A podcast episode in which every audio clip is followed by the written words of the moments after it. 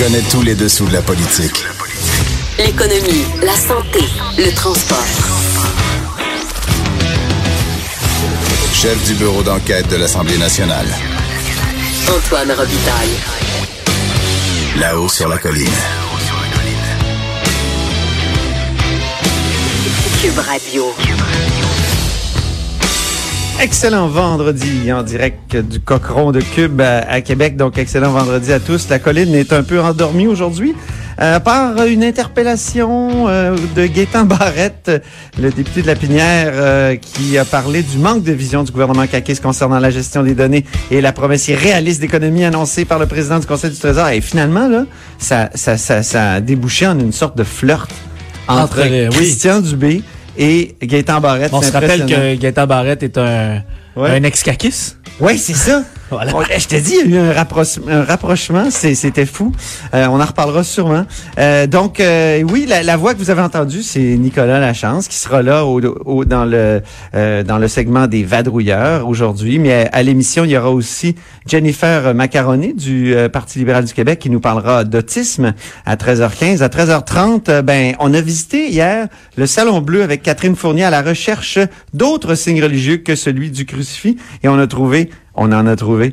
Euh, donc, euh, on diffusera ce court reportage à 13h30 et à 13h45, ben, on boucle l'heure avec notre revue de la semaine déjantée avec Annabelle et Michael, Annabelle Blais et Michael euh, Labranche, notre duo maudit du euh, vendredi. Mais d'abord,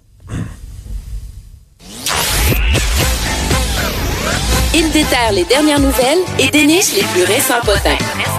ça vaut la peine, c'est bien investi. Directement des coulisses du Parlement, voici les vadrouilleurs. oui, Hey, ça c'est nouveau. Oh. Aimez-vous ça? Ben, ben On oui. déterre. Euh, oui, oui. Bon, il y a le mot potin, mais c'est vrai, vous avez des potins Oh des oui. fois, les gens qui sont sur la colline. Alors aujourd'hui, on a deux vadrouilleurs. On en a un qui est euh, au Canada, donc euh, dans le rest of Canada, et on en a un ici en studio. On va commencer par celui qui est à l'étranger. Euh, bonjour Christopher Nardi, reporter au bureau d'enquête à Ottawa. Ah, il est pas encore arrivé. Bon, on va commencer par celui qui est en chair et en os euh, dans le studio, de moins en moins en chair d'ailleurs, de plus en plus en os. Euh, je sais pas. Je ne sais. Ben, pour... il est bien. Oui, oui, non, non, t'as maigri un peu, je trouve. Oh, et l'entraînement. C'est Nicolas Lachance. euh, Nicolas vegan. Lachance qui est avec nous, ben oui, qui s'entraîne dur et qui a le droit à sa chanson de présentation. L'anniversaire de Nicolas.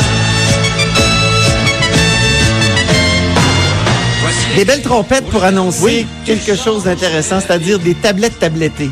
C'est quand même le meilleur, euh, Le meilleur titre. le meilleur titre depuis longtemps, là. Hein? Dès qu'on a vu cette piste d'enquête-là. On avait déjà le titre. Oui, exactement. Les tablettes tablettées à l'environnement. Oui. Oui, oui, écoutez, c'est une histoire un peu absurde. C'est euh, Ouais. une histoire un peu abracadabrante. Ouais. En 2011, le gouvernement libéral, euh, en fait, le ministère de l'Environnement, à l'époque libérale, décide de, de vouloir euh, améliorer sa gestion des inspections environnementales. Oui. Donc euh, ça c'est les inspecteurs du euh, euh, de partout en province, dans toutes les villes, se promènent dans les usines euh, ou euh, lorsqu'il y a des travaux. Euh, On, on comprend le concept. Des inspecteurs. Les inspecteurs sont là avec des formulaires, viennent vérifier si on respecte les normes environnementales. Il y a 109 critères. C'est comme on répond. fondamental. Exactement. Ensuite, le, le, le document papier était remis aux fonctionnaires, euh, remis aux fonctionnaires qui ensuite, eux autres, faisaient une analyse. Et lorsqu'il y avait des infractions, on envoyait par, parfois des avis d'infraction et il y avait des sanctions pécuniaires. L'objectif Bon. ici, c'était d'améliorer ça et d'y aller avec les nouvelles technologies. Ça nous a pris environ trois ans avant de trouver le concept désiré. Donc, on voulait créer un nouveau logiciel informatique sur lequel on donc qui, qui, qui présentait ce- cette espèce de de de grille informatique au lieu qu'elle soit papier. Mais ben, après ça, il fallait trouver un support à ce à ce nouveau programme. Donc deux ans après la création du logiciel, on a acheté un peu plus de 240 tablettes électroniques. Ah, Les tablettes euh, ben oui, parce que quand tu te déplaces, tu veux quelque chose de, Exact. de- de portable, de- ou comme on disait jadis, de portatif. Je trouve Exact. que c'est dommage qu'on ait perdu ce mot-là. Donc, les tablettes sont portatives. On, et là-dessus, on pouvait quoi euh, remplir le formulaire de oui, façon électronique. supposé, euh, on, on, était supposé comme télécharger des rapidement, c'est ça. des vrais ou faux, des oui et non. on coche des cases. Mhm. Mais euh, comme on est à l'extérieur, ça prenait des tablettes quand même euh, un modèle spécifique. Robuste. Ben pour euh, résister aux intempéries. Parce Ben oui. que quand on, on est dehors qu'on va faire des, des inspections environnementales, parfois il pleut, parfois il neige, parfois Voilà. il fait très très froid au Québec, oui. et d'autres fois il fait très très chaud. C'est Donc, on a euh, fait un contrat d'un peu plus de 1,1 million de dollars pour 246 tablettes euh, qu'on appelle des tablettes robustes. Euh, ces tablettes-là, euh, donc 4500 dollars environ en moyenne pour chacune de ces tablettes. Et on s'est rendu compte, une fois sur le terrain en 2017, après avoir distribué à nos 240 inspecteurs qui étaient sur le terrain en 2017, que le logiciel ne fonctionnait pas. OK.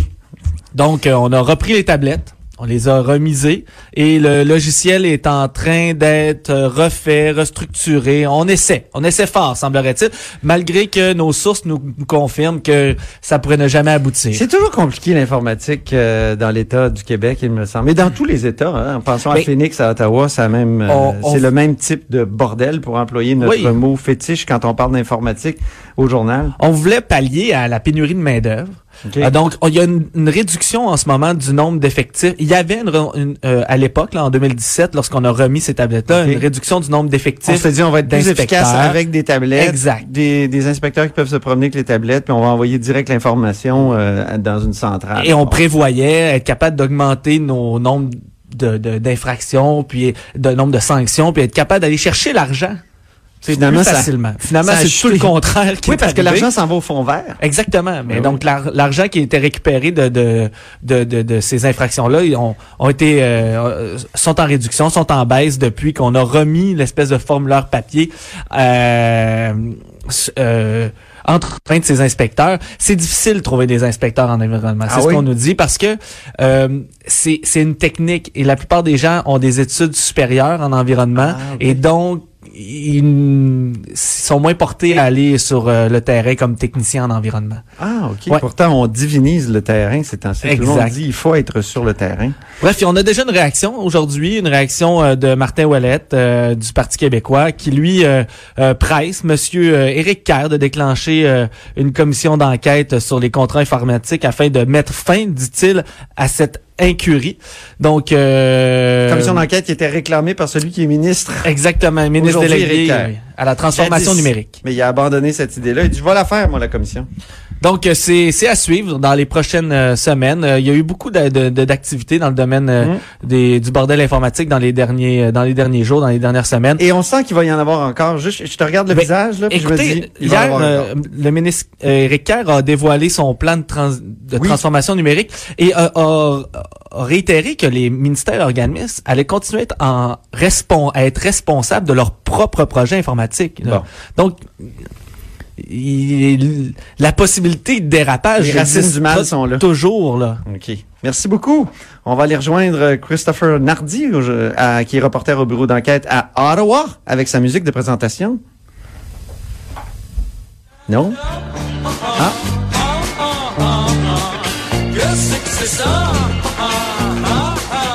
Eh oui, c'est c'est Charles Bois qu'on qu'on utilise à chaque fois que qu'on a un vadrouilleur fédéral désormais. Alors bonjour Christopher, ça va bien? Ça va bien, toi, Antoine?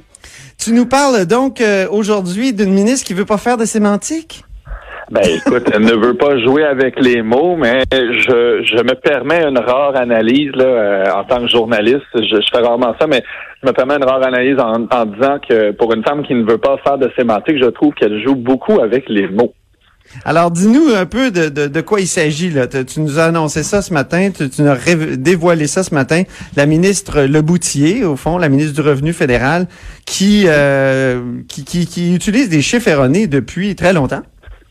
Effectivement, euh, et, et toutes les oppositions le disent, soit elle a induit les Canadiens en erreur ou elle a carrément menti.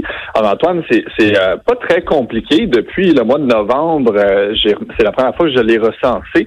La ministre se vante du travail de son gouvernement pour euh, dans le- la lutte à l'évasion euh, fiscale. Et, euh, et ce qu'elle dit, c'est qu'ils ont embauché depuis le début de leur mandat du gouvernement Trudeau, donc novembre 2015, m- plus de 1300 nouveaux vérificateurs. Et c'est là le mot nouveau, Antoine, qui est très intéressant parce que, évidemment, j'imagine, comme moi, si je te dis on a embauché 1300 nouveaux vérificateurs, tu t'imagines qu'il y a 1300 personnes de plus qui occupe ce poste, n'est-ce pas? Ben oui, effectivement. Ben oui. C'est ça. Ben, essentiellement, j'ai, euh, elle a répété ce, ce chiffre-là sur toutes les tribunes pendant cinq mois. Et euh, éventuellement, j'ai décidé, je vais vérifier ce chiffre-là. Et comme de fait, l'Agence du revenu, le nombre de vérificateurs a effectivement monté en trois ans et demi de 192. Il y a 192 nouveaux postes. Et Il y a quand donc, même une les- différence entre les deux, là. euh, on parle quand même en 1380, euh, euh, 89 nouveaux vérificateurs, comme elle dit, et le 192 nouveaux postes, il y a un presque 1200 de différence. Et euh, ce que j'explique dans le journal de Montréal ce matin, c'est qu'essentiellement, le 1200, la différence, c'est parce qu'on a embauché des vérificateurs pour remplacer ceux qui sont partis, ceux qui ont changé d'affectation. Dans le fond, il y a aucun, il y a, il y a- il y a pas, c'est pas des nouvelles personnes dans le sens que c'est pas des gens qui s'ajoutent, mais on fait juste conserver un nombre de postes qui existaient déjà et ce depuis longtemps. Et donc, OK, évidemment, donc quand elle disait 1300 nouveaux vérificateurs, ça comprenait des nouvelles personnes qui occupent des vieux postes. C'est ça. C'est juste, dans le fond, il y a 1389 nouveaux visages dans leur bureau, mais il y a vraiment juste 192 personnes de plus qui travaillent. Et tout ça, et elle, elle s'en à, à tout bonnement, grâce à un investissement de 1 milliard de dollars sur cinq ans. Et donc, euh, ça, ça fait quand même une onde de choc à Ottawa. Ça, ça soulève beaucoup. Euh, il y a une Ah petite oui? accalmie sur l'histoire de SNC Lavalin aujourd'hui. Donc, euh, tout le monde, même les, les médias anglophones en parlent. Et euh, exactement, on le fait. Elle a refusé toutes mes demandes d'entrevue avant la publication ce matin. Donc, on l'a, on a fait réagir à Ottawa avant la- son Oui. entrée en chambre. Et essentiellement, elle... d'ailleurs, on a un extrait, Ben oui. oui. Vas-y. On l'écoute. Nos investissements ont fait en sorte qu'on a euh, qu'on on travaille à contrer l'évasion fiscale. Alors, c'est un court extrait, là, qui, et, et elle disait à un moment donné, je veux pas faire de sémantique. Ouais. Effectivement, En réponse tout à tes réitérant. C'est ça, tout en réitérant que finalement, il y avait 1300, et au début, elle refusait de dire 1300 nouveaux vérificateurs. Cette fois-ci, le, le mot nouveau était disparu. Il est réapparu plus tard lorsqu'on l'a vraiment pressé, euh, les collègues à Ottawa l'ont pressé. Elle dit, ben non, on a effectivement embauché 1300, plus de 1300 nouvelles personnes, mais j'ai jamais, moi, dit qu'on avait augmenté le nombre de postes ou qu'on avait doublé le nombre de postes. Alors, Ouais. écoutez, euh, Antoine, je laisse nos auditeurs décider si c'est de la sémantique ou pas. Mais euh, et voilà l'état de la situation. Elle se trouve dans l'embarras et elle risque fort de se faire questionner assez, de façon assez ardue, je crois, la semaine prochaine en chambre par euh, les oppositions. Bon, on va suivre ça. Merci beaucoup, Christopher Nardi, reporter au bureau d'enquête à Ottawa. Mais merci à toi. Bien, je me tourne maintenant vers notre compteur, directeur de la recherche à QMI, Jean-François Gigibaud.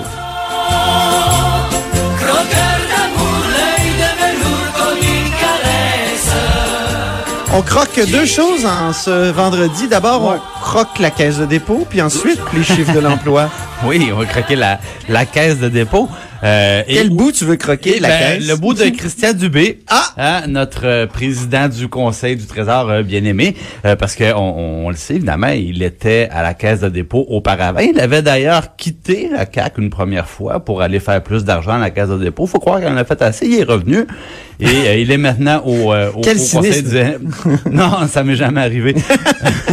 Parlant de cynisme, euh, on parle de M. Dubé parce que M. Dubé avait une, une direction complète euh, sous lui, dans le fond, à la caisse de dépôt, qui s'occupait des placements au Québec.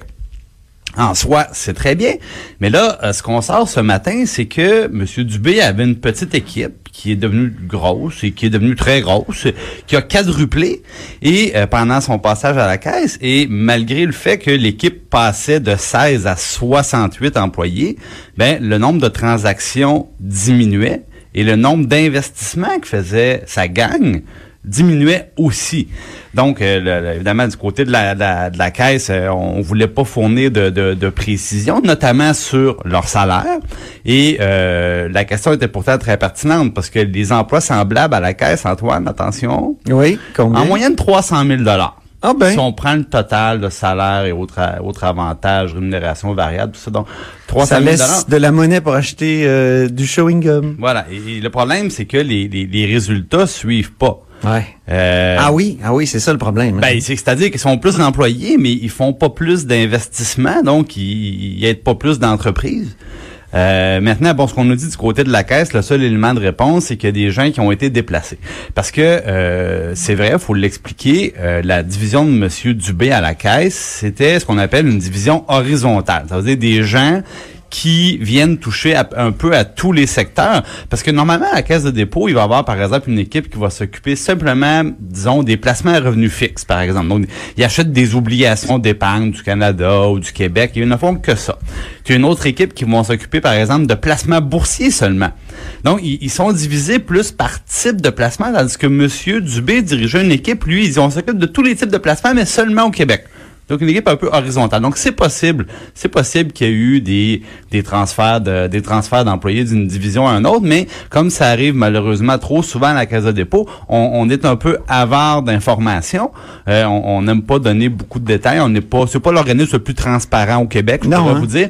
Euh, donc ben euh, le résultat, ça demeure une explosion parce que c'est général en passant à la Caisse de dépôt là, l'explosion des salaires et du nombre d'employés euh, dans les dernières années, c'est c'est pour l'équipe de Monsieur Dubé, mais c'est une remarque qui s'applique euh, généralement à l'ensemble de la Caisse de dépôt. On embauche euh, au max.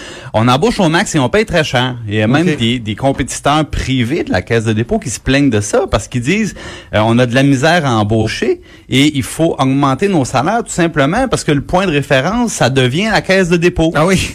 Ah, ben, on l'entend, on l'entend régulièrement, ouais.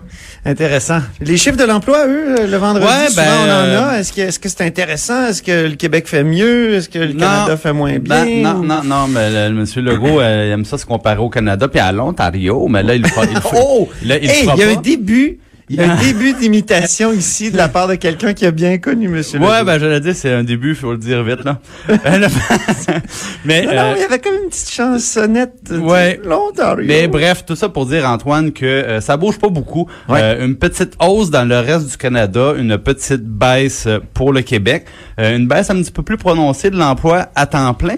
Et euh, je regardais ça, ça touche, euh, ça touche principalement le secteur euh, de l'hébergement et de la restauration qui depuis un an a un peu mangé ses bas. Ah oui? A perdu ouais 22 000 emplois.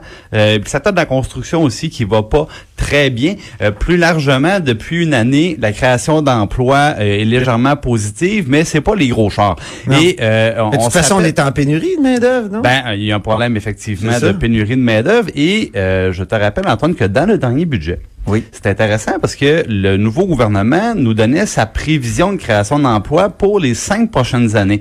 Et pourquoi c'est intéressant? Parce qu'on se rappelle, hein, les libéraux sous Philippe Couillard, c'était 250 000 emplois, 250 000 emplois. Puis ils répétaient ça tout le Oui. temps. Ben, ils l'ont fait. Ils l'ont fait. Et euh, le Alors gouvernement. que tout le monde disait que ça allait être impossible. Ça, c'est ouais, Monsieur ouais. Létard, à chaque fois que je l'ai en entrevue, il répète ça. Alors que Il monsieur, Legault, et qui, qui se dit le premier ministre de l'économie, ben euh, lui prévoit que son gouvernement va créer 123 900 emplois dans les cinq prochaines années. oui, c'est Ceci dit, on s'entend, euh, il y a des explications démographiques à ça. Là, c'est pas juste une question de. Oui, mais Jean-François, faut plus créer d'emplois. On est en pénurie de main-d'œuvre. Ce qui compte, c'est des bons salaires. Oui, c'est ça. À 30, 40 et 50 dollars. Eh mon Dieu, que l'imitation s'améliore de phrase en phrase, cher compteur. Ah mon Dieu.